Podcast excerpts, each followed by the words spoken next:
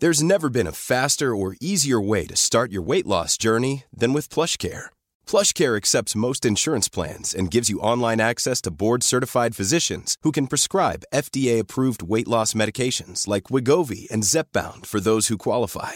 Take charge of your health and speak with a board-certified physician about a weight loss plan that's right for you. Get started today at plushcare.com slash weight loss. That's plushcare.com slash weight loss. plushcare.com slash weight loss. I'm Sandra, and I'm just the professional your small business was looking for. But you didn't hire me because you didn't use LinkedIn jobs. LinkedIn has professionals you can't find anywhere else, including those who aren't actively looking for a new job but might be open to the perfect role, like me.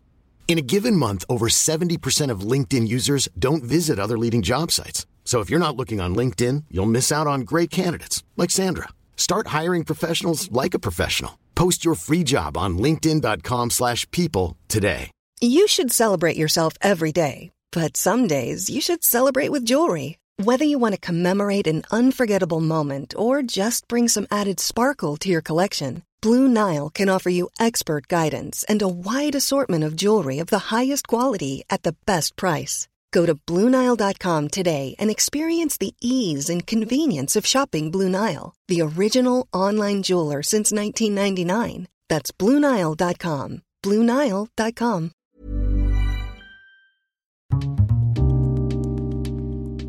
Det här programmet handlar om en noga utvald bok och ett samtal med dess författare. Välkommen till Lära från lärda. Fredrik Hilleborg vid micken. Den här veckan har jag läst en bok som heter Hetta. Om människan i en varmare värld. Med mig har jag författaren Isabella Rosengren. Välkommen. Tack. Jag brukar alltid låta gästen presentera sig till att börja med. Så du får gärna göra det. Spännande, eh, alltid att försöka liksom definiera sig själv. Men jag är frilansjournalist och har varit det i tio år. Eh, inom, vetenskaps, ja, men inom vetenskapsjournalistik och klimatjournalistik. Och har en bakgrund som naturgeograf. Eh, och älskar allt som har med geografi att göra. Och i mitt jobb som frilans så har jag rest runt väldigt mycket. Och eh, av någon anledning så hamnar jag i varma länder trots att jag verkligen inte är en värmetålig person. Och eh, ja, det var väl där någonstans som det började någon slags fascination för de som faktiskt kan leva i värme. Mm. Och inte bara överleva utan faktiskt leva. Ja, och det jag tänkte på det när jag läste den. Du känns som att du har varit runt överallt. Alltså i massa varma länder. I varma länder, ja. Ge exempel på liksom vad den här, eh, jag ska höll på att säga boken har tagit dig, men du kan, det kanske inte var därför du var där. Men vilka länder du har besökt, där det som verkligen är varmt. Namibia har jag spenderat väldigt lång tid i. Och där var jag inte som journalist utan det var när jag var naturgeograf och då eh, jobbade jag, eller gjorde praktik på eh, Desert Research Foundation i Windhoek, alltså ökenforskningsinstitutet, för att hela landet är i princip öken och har stora problem med ökenspridning och markförstöring. Så då var jag där och gjorde min praktik eh, och skrev en eh, eh, min, min, vad heter det, kandidatuppsats om det. Så då fick jag ju liksom på första hand se just vad öknen innebär för, för människor och djur och miljö. Och, ja, men det, detta sådde liksom någon slags föräng, förälskning i, alltså jag blev verkligen förälskad i öknar. För jag tyckte den var så otroligt spännande. Och just den här tystnaden som råder och trots att det ser så, eh, ja men det ser ju dött ut. Men där finns liv, bara så himla konstigt liv för mig. Eh, Så det var ju jättekul och eh, en väldigt, eh, någonting som alltid kommer att finnas hos mig. Men det var ju också speciellt eftersom det var så varmt. Mm. Men det kändes inte så extremt varmt som när jag var i, på Kuba till exempel. Där var jag också. Och det är fuktig värme istället. Vilket var fruktansvärt. Andra länder som jag hämtat lite inspiration från i, i boken. Thailand, Kambodja, Uganda, Dubai, Marocko. Dubai också. Ja, eh, Dubai, eh, Iran, alltså Mm. Iran, södra Iran.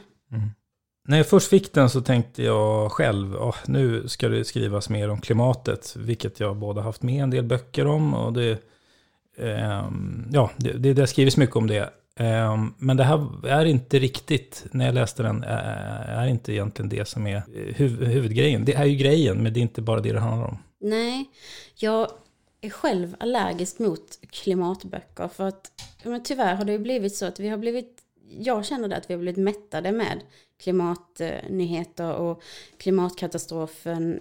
Det är ett faktum, men det uppenbarligen bryr vi oss inte. Inte tillräckligt mycket för att göra någonting åt det. Eh, och jag tycker, men någonting nytt måste ske. För att själv, jag är ju liksom verkligen insatt i detta eh, med att ha skrivit om det i tio år. Men jag fattar också att folk är trötta på det och att det är samma sak, det är samma liksom domedagsstämning, det är samma... Att man lägger ansvaret på oss och liknande när det egentligen inte är vi som kan göra så mycket. Och jag ville att, ja, men om jag tar ner det en nivå, för att det har varit mycket så här om jordbruk och djur och biologisk mångfald och allting det där. Men det är så abstrakt för att vi kan inte, ja, det går inte att vi kan föreställa oss det överhuvudtaget. Men om jag tar ner det en nivå, eller flera kanske, och vad gör det här med dig, alltså oss personligen. Så jag ville ta med den här alltså hettan och flytta den från någonting abstrakt som finns i luften till vad det faktiskt gör med vår kropp och vårt psyke. Mm. Och, och, vi har väl, all, det kommer mycket rapporter och man har nästan känt eh, själv, man läser mycket om att det blir varmare och sådär. Vad är, vad är din utgångspunkt där? Är det liksom att det blir varmare överallt? Eller hur upplever du det själv? Och vad har du sett och hört och läst? Det blir varmare överallt. Det kanske finns några ställen på jorden som inte blir varmare, men de är undantag.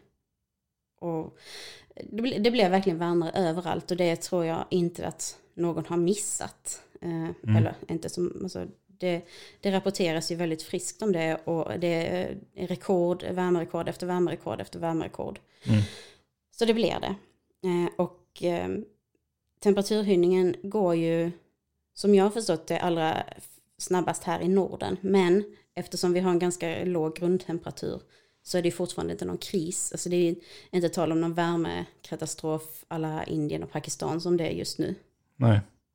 Och, och, på ett sätt ska man vara kanske glad att man lever här och inte i varmare länder där katastrofen kommer bli större. Det troliga som du skriver om också att det kommer komma flyktingar hit mm. vad det lider. Mm. Men, men om, man, om man går in lite på det här med eh, hur vi hanterar värme, svettas framför allt. Eh, jag vet själv att det kan vara olidligt. Jag ska resa i sommar bland annat.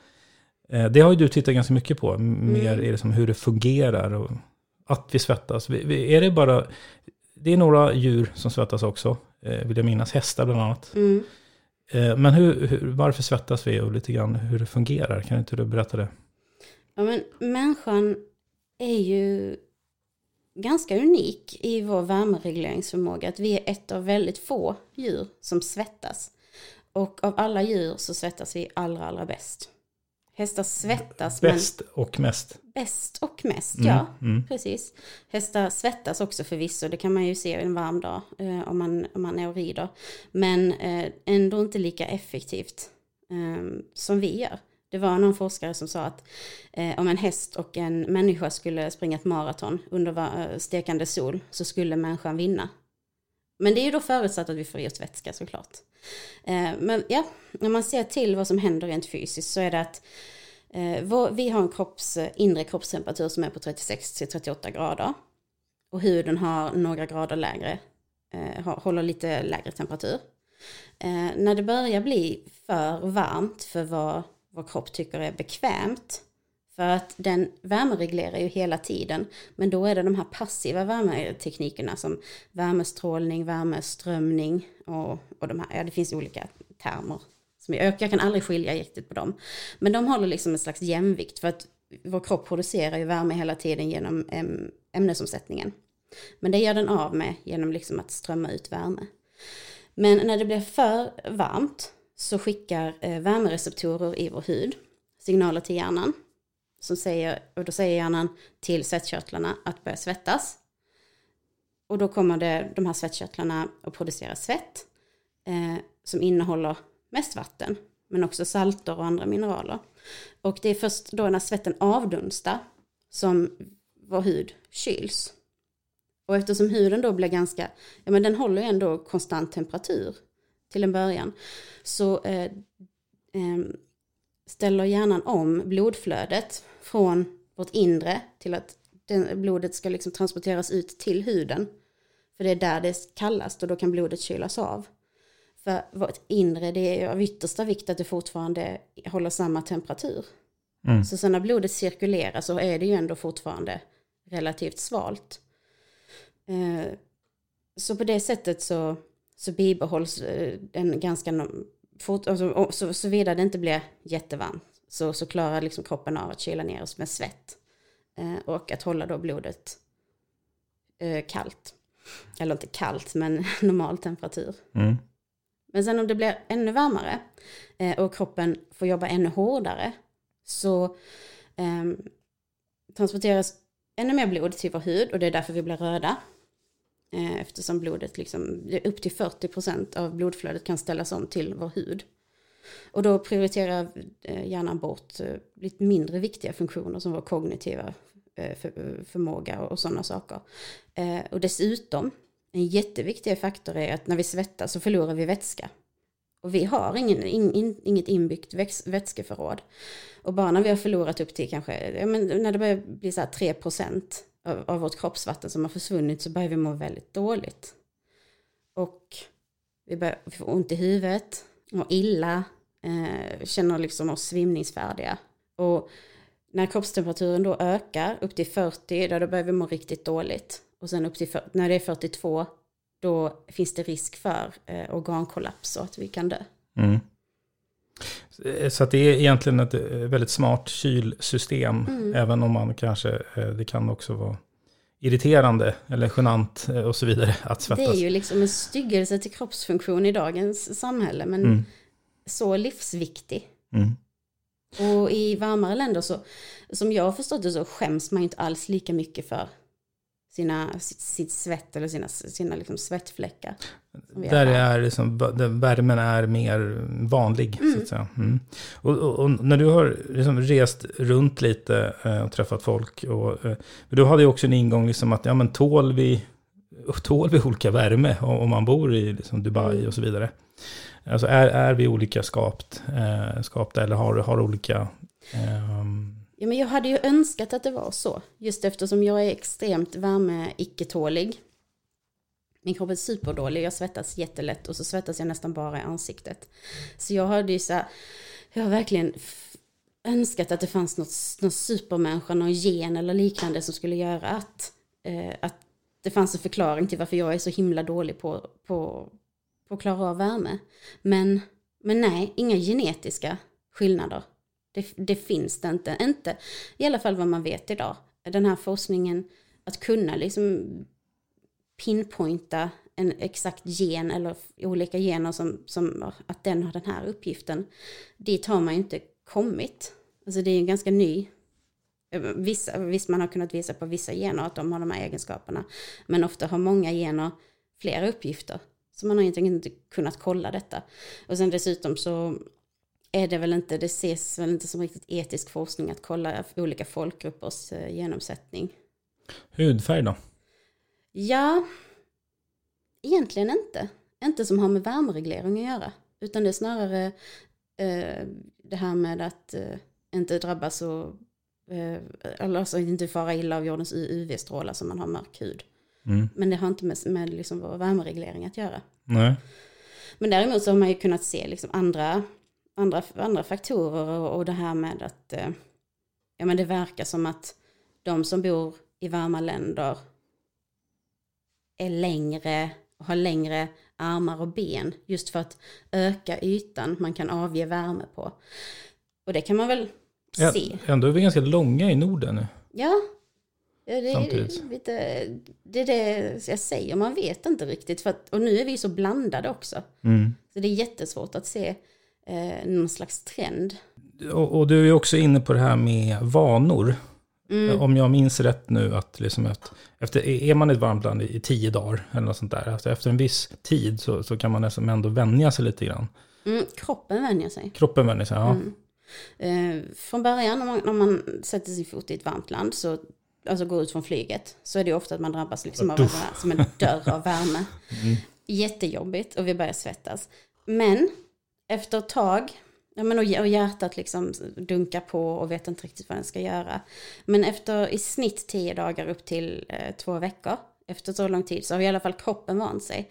Att vi svettas mer effektivt och den hushåller med salterna så vi inte liksom får brist, brist på det. Och, och att hjärtfrekvensen sjunker. Så kroppen har eh, efter en viss tid vant sig. Men det betyder ju inte att vi har börjat gilla värme efter det. Utan vi som är uppfödda, alltså har växt upp här i, i Sverige, kan ju ändå tycka men, att det är riktigt jobbigt att inte kunna göra exakt vad vi vill under vissa alltså under hela dygnet. Mm. Utan i varma länder så har man ju sen, sen hur lång tid som helst, sen människan bosatte sig där, kuvat sig för värmen. Och hittat sätt att Och hantera hittat den på. sätt, ja. Och accepterat värmen, det är inte en, en fråga för dem överhuvudtaget. Så än så länge så, som jag förstod det så är det inte ett, alltså det är ett problem. Men det är inte ett problem, man har kapitul, vad heter det? kapitulerat och vet att det här kan jag inte göra någonting åt. Medan vi gärna vill göra någonting åt det när vi kommer till varma länder. Och därför så tycker vi ju automatiskt att det är mycket jobbigare. Det är lite som att vi har lärt oss hantera mörker och snö. Mm. Och det där med tio dagar eller ja, i snitt. Eh, ofta reser man ju hem också efter en, två veckor kanske efter en semester. Så man hin, hinner knappt. Vi, vi ska återkomma till det där med också att, att hantera värme på olika sätt. Men en del som jag tycker är väldigt intressant. Dels om man tänker prestation. Du var inne på det själv, det som man vill göra, det man kanske är van vid. Och sen också det här med att man, irritation. Mm. Eh, också. Att man blir, men, men, men om vi tar det första, jag vet själv bara, det, det kan ju räcka med att man sitter på jobbet en varm dag och man känner usch, man blir matt, men jag, jag orkar inte göra det jag gör normalt. Mm. Och det, det, det är ganska liten skillnad som behövs för att man ska känna sig matt och ineffektiv och så här. Man blir ju trött rätt fort. Mm. Men det blir man. Vi har ju en, det kallas termoneutral zon. Och den är ganska individuell. Men när vi liksom befinner oss, om det blir någon grad varmare inomhus, framförallt där vi inte har någon fläkt eller alltså någon vind eller någonting som kan eh, göra att vi får den här pusten av svalka någon gång så är det klart att det, vi, vi liksom pushas ut ur vår trivselzon. Och eh, när vi blir varma så blir vi trögare. Jag gick igenom jättemånga studier och skulle jag gått in liksom på vad som händer kemiskt så skulle varken jag fatta det eller om jag skulle försöka förklara det så skulle inte läsarna fatta det.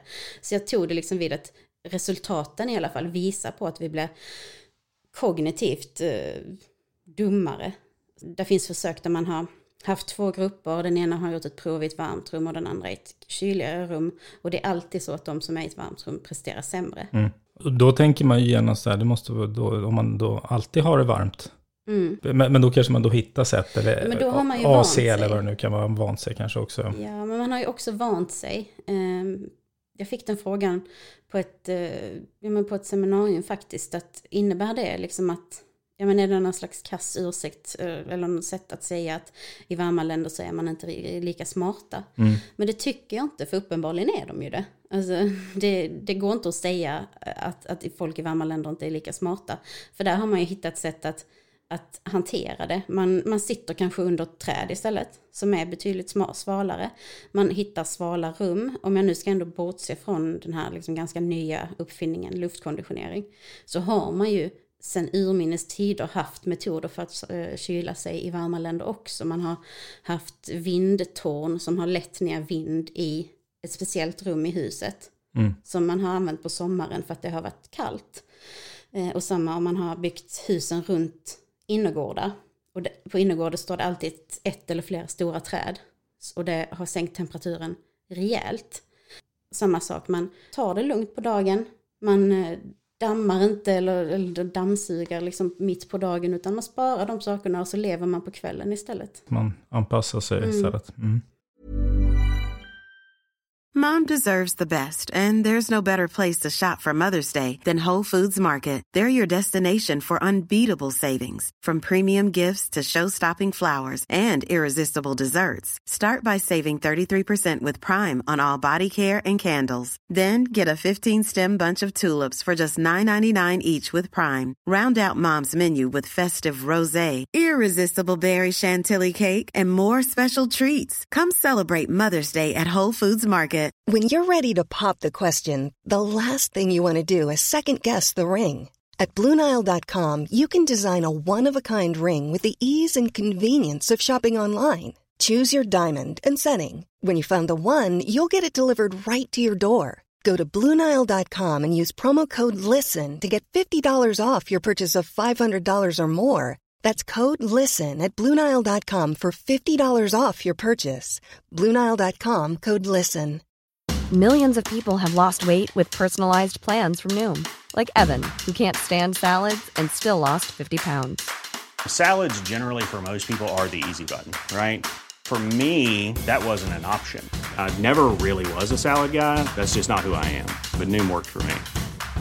Get your personalized plan today at Noom.com. Real Noom user compensated to provide their story. In four weeks, the typical Noom user can expect to lose one to two pounds per week. Individual results may vary.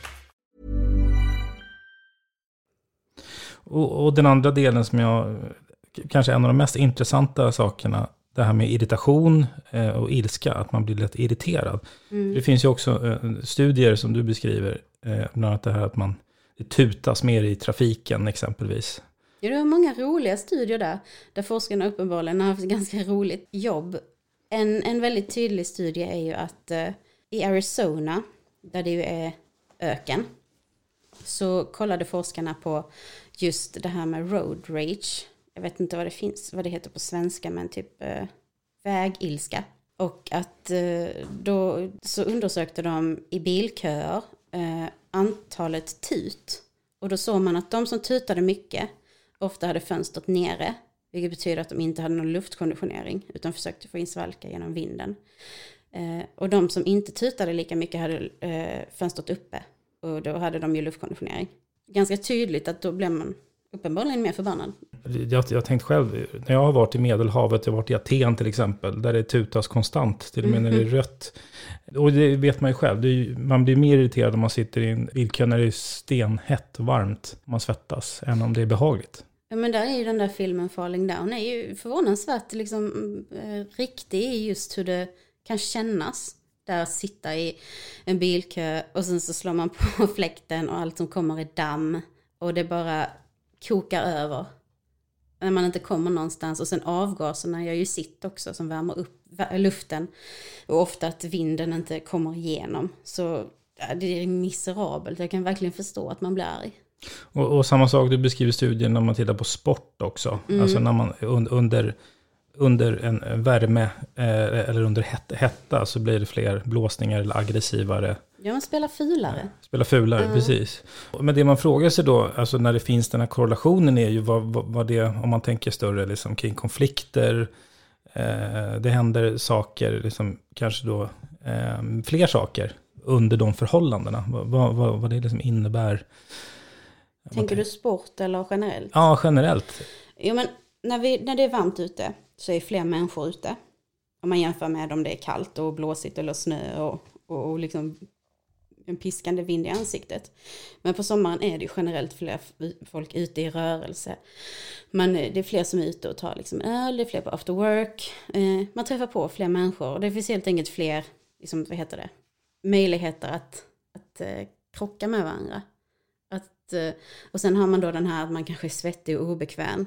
De här kombinationerna, liksom att vi träffas mer, det finns det mer risk att man möter på någon som inte reagerar så bra på värme. Och sen, då är det klart att den blir förbannad om man råkar stå, stöta ut ens öl och så, så blir det helt enkelt fler konfliktmöjligheter. Mm. Det skulle vara intressant om man jämför det som till exempel ett fotbolls-VM. Alltså Mm. om du har spelat, ibland är det ju så här att de spelar på arenor där det är hur varmt som helst. Ja. Om det är fler blåsningar och sådär. Men det är en intressant, eh, ett intressant samband. Och det här säger ju också en hel del liksom hur det påverkar oss. Att vi, vi blir lite, vi matta, irriterade, Mm. eh, sämre. Man mindre liksom tänker att vad blir konsekvensen utan nu handlar jag bara på impuls. Och det var ju en forskare som jag intervjuade som sa att vi blir alla som 18-åriga eh, killar. Väldigt tuppiga och, och lätt till, till att ta till nävarna. Mm. Var det okej te förresten? Ja, ja men grönt te det är bra. Sätter igång hjärnan. Apropå det, det här med att, eh, att hantera värme tänkte jag vi kan prata om. Och det du sa nu med te, eh, där, där finns det ju att man, man, man brukar prata om att man ska dricka varmt när det är varmt, vilket man inte är sugen på. Man är sugen på en iskall cola när det är varmt. Ja, men jag blir faktiskt ganska sugen på te när det är varmt. För jag tycker det funkar för mig. Eh, det var faktiskt en på, men en kompis till mig som sa att som sa att det brukar hjälpa, nej, men när vi höll på på våra kolonilotter och det var varmt och sådär så frågade hon om jag ville ha te och så ville jag det. Och konstigt, och så sa jag att ja, men vad konstigt att jag vill det. Men så sa hon nej men det brukar, det brukar funka. Och sen så tänkte jag inte mer på det, men sen när jag började skriva den här boken så det måste, så, ja vad konstigt ändå, jag måste kolla upp detta. Och det visar ju sig att det verkar funka, om det inte är för varmt såklart. Men att det också då det hjälper till att, eh, att höja temperaturen i vår kropp så att den svettas ännu mer. Och det är inget problem för mig, men och de som kanske är liksom ganska, det tar tid innan de börjar svettas, då är det ju mycket, ju mer vi svettas desto svalare kommer vi att känna oss. Alltså är det att man balanserar då den inre, alltså värmen i kroppen med den yttre värmen? Mm. Om vi blir varma inom, inombords, eller vad man ska säga, inuti vår kropp så det vill ju inte vår kropp vara. Den vill inte bli varmare. Så därför så sätter den igång ännu fler svettkörtlar. Just det, kylsystemet liksom Kyl- elda, eh, drar igång mer då. På, ja. Precis. Men om man dricker då kallt så hjälper man inte kroppen istället att bli svalare så att man svettas mindre? Jo, det Egentligen. är bara Ja. både och. Både och på olika Både sätt. och, Ja, precis. Men det Mm. behöver inte vara nödvändigtvis negativt att dricka varmt. Precis. Och, och när du har eh, då lite grann också som kanske var din, eh, som du hade i kikan, att du ville liksom titta hur hanterar andra värmen som är liksom, där det är betydligt varmare än i Sverige. Mm. Hur gör man i andra länder? Har du några exempel på det? Nej men det var ju som sagt det här att jag har ju jättetraumatiskt förhållande till värme för jag tycker det är så jäkla jobbigt. Men jag tänkte då att det måste finnas någon sån bra skillnad på varför vissa människor klarar det, eller en stor del av världens människor klarar värme mycket bättre än vad jag gör. Och så började jag ju med det där att okej, finns det någon genetisk skillnad? Nej, det gör det inte. Um, finns det någon fysiologisk skillnad? Ja, kanske, men det är inte säkert att den beror på värme. Uh, och hela tiden har det liksom kokats ner till att det handlar om acceptans och beteendeförändring. Och, och det finns inget, nej tyvärr det finns inget magiskt eh, sätt eller något magiskt piller som gör att man blir mer värmetålig utan man har lärt sig vad som funkar och inte funkar och detta är ju människor som har bott i varma klimat i, jag menar i många fall i tusentals år. Det är inte så att vi har rört på oss jättemycket utan har man, ja men man har lärt sig leva i den här värmen. Och då handlar det om beteendeförändringar, till exempel att inte göra de jobbigaste jobben mitt på dagen. Och gör man de jobbigaste jobben, ja då gör man inte det länge. Utan man tar pauser. Och eh, håller sig i skuggan. Men också såklart så har man ju akklimatiserats. Ända från början. Man vet vikten av att dricka vatten och sen har deras kroppar vant sig vid att de inte behöver lika mycket vatten ändå för att fungera. Men frågan är, jag tror inte att även om visst vår kropp skulle vänja sig om du och jag skulle flytta till ett varmt ställe. Jag, jag tänker lite så här att våra kroppar kanske vänjer sig men vi kommer nog aldrig att lära oss att gilla värmen på samma sätt. Just eftersom vi vet att det behöver inte vara så här. Och, och om, om vi pratar temperaturer så är det ju också så att det kan vara en temperatur, 20 grader, men sen om man känns det mycket varmare. Eh, Är det kallare än den? Alltså det är beroende på luftfuktighet och det är Mm. flera saker som... Luftfuktigheten har ju en jättestor påverkan på hur vi upplever värme. Som i Namibia, där det är, ja men där det är ju nästan alltid 40 grader. Eller i alla fall på sommaren. Det är lite 35 kanske på vintern. Eh, fast då blir det tvärtom för att de har vinter när vi har sommar. Så jag kan, ja, strunt samma, det är alltid varmt. Men det är ett ökenland. Det är nästan, det faller i princip inget regn. De har förvisso dimma, men det är precis vid kusten. Där är jättelåg luftfuktighet, så det betyder ju att ja, vi svettas, vi svettas, vi svettas, vi svettas, men vi känner inte det. För att den svetten avdunstar direkt eftersom det inte finns så mycket vattenånga i luften, så då bara försvinner det. Och det betyder ju att vi känner oss ganska svala. Men det betyder också att vi blir väldigt snabbt uttorkade, så vi måste fylla på med vätska hela tiden. Men jag upplever själv eh, torr värme som mycket, mycket behagligare. För jag kunde inte fatta liksom när jag kom till kontoret och kollade på termometern där och det stod 38. Och jag kände liksom att va? Ja men det kan inte stämma. Mm det kändes inte alls lika farligt. Men sen så har vi ju när jag var på Kuba eller länder i liknande breddgrader som Thailand och Kambodja. Eh, där det är väldigt fuktigt. Fuktig värme och vissa ställen i Indien och, och Bangladesh framför allt. Som är jättehög luftfuktighet och då krävs det inte alls lika höga temperaturer för att det ska kännas bedrövligt för då vi svettas. Men eftersom luften är så mättad med vattenånga så kommer den inte svetten att avdunsta lika mycket. Så det blev liksom, ja, det, det går långsamt. Den här eh, kylningen av kroppen går mycket, långsamt, mycket långsammare och den blir mer stressad. Och är den för kroppen kommer ändå vilja producera lika mycket svett. Mm. Men det slutar med att det bara rinner av en och då har det inte samma funktion. Då, då försvinner ju den kylande effekten. Så det, är, det är hela tiden den här kombinationen som avgör hur vi mm. upplever hur varmt eller kallt eh, det är. Mm. Och vissa säger att Sverige har torr hetta, men det håller jag inte med om. Vissa säger att den är fuktig, men jag tycker nog att den brukar ligga på runt 60 procent och det tycker jag är ganska fuktigt. Till skillnad från Namibia som har kanske 10. Du, du, skrev om en app som jag faktiskt laddade ner eh, mm. och, och, testade. De, de, där man ser luftfuktighet och värme och massa sådana saker. Var det den som hade utvecklats på Lunds universitet? Ja, exakt. Men det är en jättefin app. Alltså ja. jättebra och tydlig app eh, som jag tycker är jättekonstigt att den inte har fått mer spridning. Men det beror väl på att deras finansiering täcker... Jag ska bara se vad den, vad den heter. Jag minns ja. inte. Vänta. Climb App, alltså CLIM app. Bra namn också. Mm. Just där man kan se dem och få lite mer helhetsbedömning ja. av... Och rekommendationer att idag bör du ha den här typen av kläder på dig och sådana saker. Precis. Väldigt enkel och, och liksom pedagogiskt uppbyggd tyckte jag. Mm. Och sen har vi, apropå att hantera värme, så, så har vi ju fram till, vad var det nästan, eh, det var början på 1900-talet som eh, fläkten och AC'n. Mm. Jag tänker framförallt på AC'n som du skriver en del om eh, och inte minst det är väl USA som är det mest AC-täta landet. Det var ju där den uppfanns för drygt hundra år sedan i New York. Och då uppfanns den ju som ett sätt att, att kyla ner medarbetarna på fabriker. För att de blev jättevarma på sommarna. Där hade man ju eh, maskiner som gjorde att att det blev ohållbart varmt. Och sen så blev det här en jättepopulär uppfinning eftersom de eh, medarbetare som var på fabrikerna bodde så mycket bättre och då ville man ju göra att sina medarbetare också skulle vara det och de producerade ju då bättre. De behövde inte lika många pauser och ja men det är såklart att det fanns ekonomiska incitament.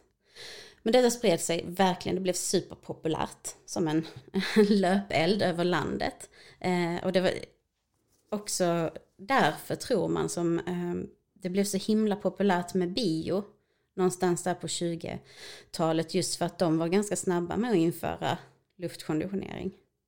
Och då började man gå där och kolla på film för att få liksom svalka.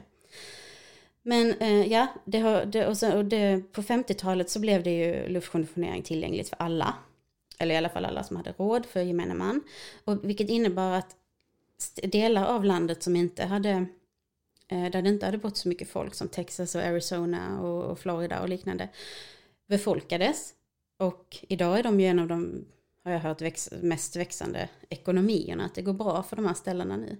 Och samma sak har ju skett under 90-talet med eh, Arabiska halvön, med Dubai, Oman, eh, Qatar, som inte beboddes av några mer än liksom väldigt härdade stammar av beduinfolk. Men idag så, hade det inte varit för luftkonditioneringen hade vi ju inte haft de här extremt extrema städerna som har växt upp ifrån ingenstans mitt ute i öknen. Ja, det, det är liksom, tack vare luftkonditioneringen har man ju kunnat lägga under sig fler områden som inte, där gick ju människans gräns liksom vid 50 grader kanske. Mm. Men sen det som är väldigt dystert med det här är ju att den energi det kräver mm. gör ju att klimatförändringarna påverkas negativt. För, för, att svalka oss så ökar vi liksom jordens temperatur samtidigt. Ja, men vi skjuter helhet. oss själva i foten brukar jag säga. Mm. Så luftkonditionering är en kortsiktig lösning. Eller inte en lösning, men det är kortsiktig liksom, ja, okej, lösning för kanske en dag eller en natt när vi inte kan sova. Men jag brukar slå ett hårt slag för fläktar. Jag älskar fläktar och de kräver drar betydligt mindre energi. Och, och fläktar, ja men det tycker jag funkar minst lika bra. Och jag tycker inte heller att, alltså jag fattar ju lite att jag har större förståelse för luftkonditionering i ett land där det är 50 grader. Men att vi i Sverige eh, efter liksom panik eller eh, extremsommaren 2018 rusa för att köpa luftkonditionering tycker jag inte är försvarbart. För vi måste ju inte alltid ha 20-22 grader hemma. Alltså vi kan överleva om det går upp till 27 eller ännu högre. Vi må, visst det blir obekvämt men är det verkligen värt att köpa en luftkonditionering för att kyla hela huset? Det är inte så lång tid heller. Jag tycker bara det är ja, jag vet inte, osolidariskt och korkat. För att det är verkligen sådana här, vi tänker inte efter vad det är vi gör och vad vi bidrar till. Apropå det att vi, det är en, en delvis liksom dyster utveckling mot att det blir varmare trots allt som, som vi eh, är på väg mot. Det finns samtidigt sätt ändå att liksom svalka och få det svalare i städer och bebyggelser och sådär. Du nämnde bara träd och vilken, även att vilken färg man har på byggnader och, och lite sådana saker. Mm, det finns ju sådana här mikroprojektet. Och det har ju fått ganska stor uppmärksamhet just att måla tak med en sån här högreflekterande vit färg. Så att istället för att sol, solstrålarna absorberas av underlaget så studsar det ut igen. Mm. Och det gör det av vit, alltså när det, när det, ju ljusare underlaget är desto mer studsar det ut. Och det är därför det är så problematiskt att till exempel isarna smälter, för isarna har hela tiden reflekterat ut solen. Men istället blir det mörkt hav som bara tar upp värme. Det är samma princip som man då använder sig av. Men det är ett ganska stort projekt att måla tak och vägar vita. Och vi har, det verkar inte som att vi har kommit så långt ännu. Men man har ju provat, man har gjort liksom olika projekt i Burkina Faso och i olika städer i Indien och sådär. Så förhoppningsvis, och på mikroskala, så gör detta jättestor skillnad. Och det kommer ju behövas. Absolut. Och sen så också det här med träd. Att jag trodde ju inte att det skulle vara så stor skillnad. Jag tänkte väldigt länge att, okej okay, träd, det är träd liksom. Men tydligen kan ha jättestor effekt. Och på eh, också de här mikroklimaten och framförallt i städer. Eh, där det inte finns så mycket växtlighet. För dels så skänker det ju uppenbart skugga. Men, men det tar också upp värme och släpper ut vattenånga. Som gör att det känns svalare. Inte så att luften blir fuktig på det sättet. Men det blir oaser där vi kan liksom söka oss. Så det, det, kommer vi troligtvis få se mer av, olika typer av lösningar. Vi, vi kommer bli tvungna att hitta dem i alla fall. Ja, och det här med bilfria städer verkar ju också vara någonting som är oundvikligt för att det släpper ut jättemycket avgaser och avgaser det är, ja, det är dåligt för atmosfären men det är också direkt uppvärmande. För mm. står man bakom en bil så känner man ju att avgaserna är varma. Och ge plats att, ja men och sen de här parkeringsplatserna som skulle kunna vara platser för träd istället. Mm. Och jag träffade ju en, jag eh, träffade ju Atens Chief Heat Officer det är en av få städer i världen som har en, en värmechef som har till uppgift att sänka temperaturen i staden. Och hon sa, ja, ja men vi behöver bara eh, få bort bilarna från staden. Och så skrattade vi båda gott åt det, att det kommer aldrig att hända. Eller det blev väldigt svårt. Men ja, det är svårt, men det måste ske. Mm. Ja, de sitter där och tutar. Mm, eller hur? Eh, vi har hoppat runt lite och pratat om lite om mycket. Mm. Är det någonting eh, som vi inte har pratat om som du vill nämna? Men jag tycker att den här, när jag var, jag åkte ju till Aten för att det är Europas varmaste huvudstad. Och till skillnad från, ja men väldigt, väldigt, ja, i princip hela världen, så har ju de insett att värme är ett problem som kommer att påverka oss. Och då, då, då, valde man att tillsätta en Chief Hit Officer i Aten. Och jag trodde först att det var, jag kallade henne värmeminister. Men, men hon är ändå, även om hon inte var det, så är hon en extremt viktig person. Just för att hon ja, har till uppgift att att uh, förstå och få grekerna och atenarna att förstå värmens uh, extrema effekter. Så där har man ju börjat liksom att lansera att man namnger värmeböljor just för att folk ska ta dem till sig på ett annat sätt. Man graderar värmeböljor istället för att liksom, ja men precis som man gör med tornados eller orkaner och liknande. Mm. Eh, eh, men problemet är att de eh, graderas ju efter vilken skada de har på byggnader. Men här så ska värmeböljorna graderas efter vilken skada de har på människor. Mm. Ja men också det här med att plantera mycket mer träd. Och ja, men jobba jättemycket med, med att medvetandegöra. Och det är ändå ett folk som är vana vid värme. Eller jag frågade henne liksom, kommer det någonsin att komma en nationell värmeminister? Och hon sa hon hoppades det, men hon visste definitivt att det kommande decenniet kommer att tillhöra värmen. Mm. Eller värmefrågan. Kommer säkert få, få se liknande i fler städer och mm. fler länder. Ja men Florida har redan några städer i ja, men Freetown i Sierra Leone och några sydamerikanska städer. Så det, det kommer. Mm. Förutom att läsa boken, har du någon mer rekommendation? Något vi kan skicka med lyssnarna kring hetta? Något man kan tänka på? Köp inte AC, köp fläkt. Mm. Håll dig i skuggan. Alltså solbränna i all ära, men då kan du väl ligga vid stranden och så, så skvalka dig genom att bada och sen så behöver du inte, du måste inte ha det exakt som du brukar ha det hemma utan acceptera lite värme. Om man lyssnar på det här och vill ställa någon fråga till dig, var hittar man dig någonstans? Jag har en hemsida, det är isabellarosengren.com och jag tar jättegärna emot frågor och feedback och, och liksom svara på, ja men om bara folk vill, vill veta mer om detta. Um, Isabella med Z. Mm. Tack för att du var med. Tack så jättemycket.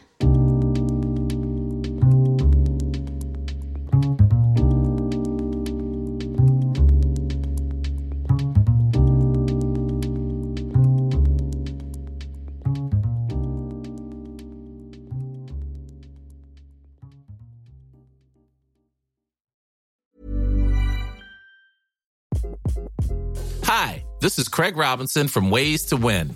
And support for this podcast comes from Invesco QQQ, the official ETF of the NCAA. Invesco QQQ is proud to sponsor this episode and even prouder to provide access to innovation for the last 25 years. Basketball has had innovations over the years too. We're seeing the game played in new ways every day. Learn more at Invesco.com slash QQQ. Let's rethink possibility. Invesco Distributors, Inc.